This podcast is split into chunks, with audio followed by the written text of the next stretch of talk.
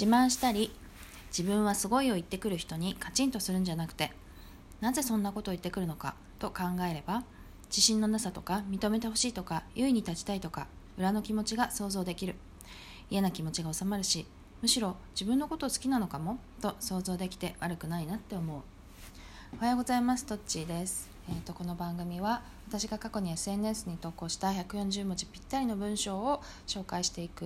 ものです、えー、そうそう自慢したりさなんかこう自分の実績をねダラララっと喋ってくる人ってたまにいてなんか結構あのまあ私はさあのあんまり空気を気にせずに一人でずっと喋る人とかも苦手なんだけど加えてなんか俺が俺がとか私が私がみたいに言う人がなんかちょっとねあんまりだなって思うことが多くてでそそれがねなんかまあなんでそんなことをまあもとも毎回言うのだったらちょっと分かんないけど毎回じゃなくてねなんか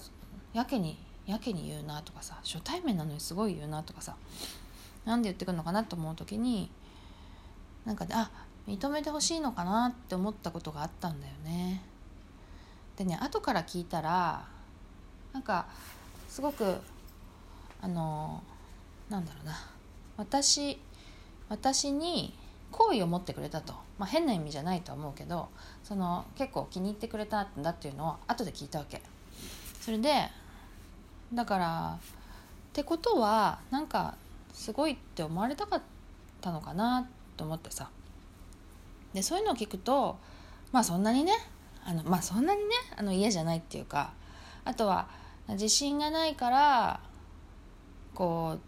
う逆にね実績を言おうと言おうとしてんのかなとかさ。自信がないからそのやけになんだろうなステータスがありそうなことを言ってくるのかなとか。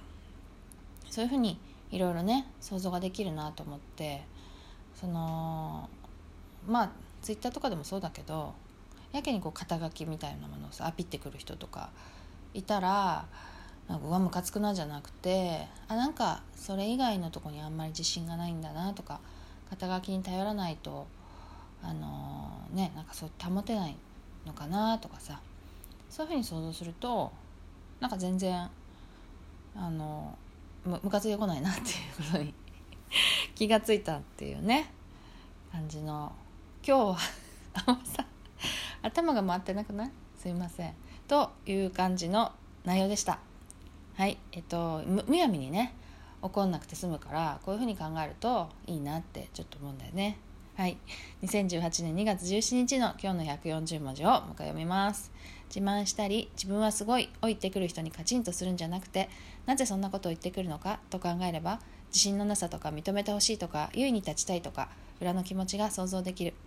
嫌な気持ちが収まるしむしろ自分のことを好きなのかもとも想像できて悪くないなって思う。こんな感じで、えー、ちょっと短めですが、えー、今日の140文字リサイクル終わりにしたいと思います。さよなら。